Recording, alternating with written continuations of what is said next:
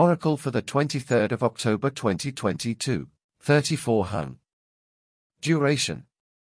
Here we see a kind of reverse mirror image of the previous hexagram, with thunder above and the gentle wind below.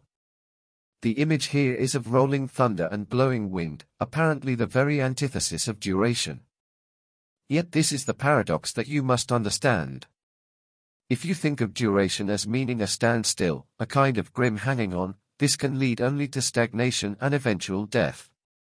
But the ancient Chinese saw duration as being a very dynamic quality, the concept of change, as a universal law, requires one to cope with the constantly shifting sands of life with forethought, dignity, and understanding. Conservatism and traditionalism are also inherent in this hexagram in that the best way to handle changes in life is through the experience of traditional values. You need to have flexibility and strength to accommodate change without sustaining structural damage. Line of change.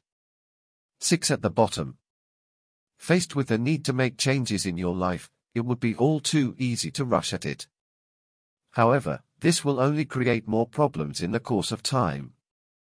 Take things slowly and patiently now, your rewards will be much greater. 9 in the second place. There is every chance that you might get a bit carried away at this point. Curb your overenthusiasm and scale down your own dreams and ambitions. You are more likely to succeed if you move slowly and steadily. 9 in the third place. Consistency is the key word here. You cannot let yourself be buffeted around by every new idea or proposition that comes your way, this is a recipe for chaos. You need to seek out the calm at the heart of your own personal vortex, for it is there that you will find stability.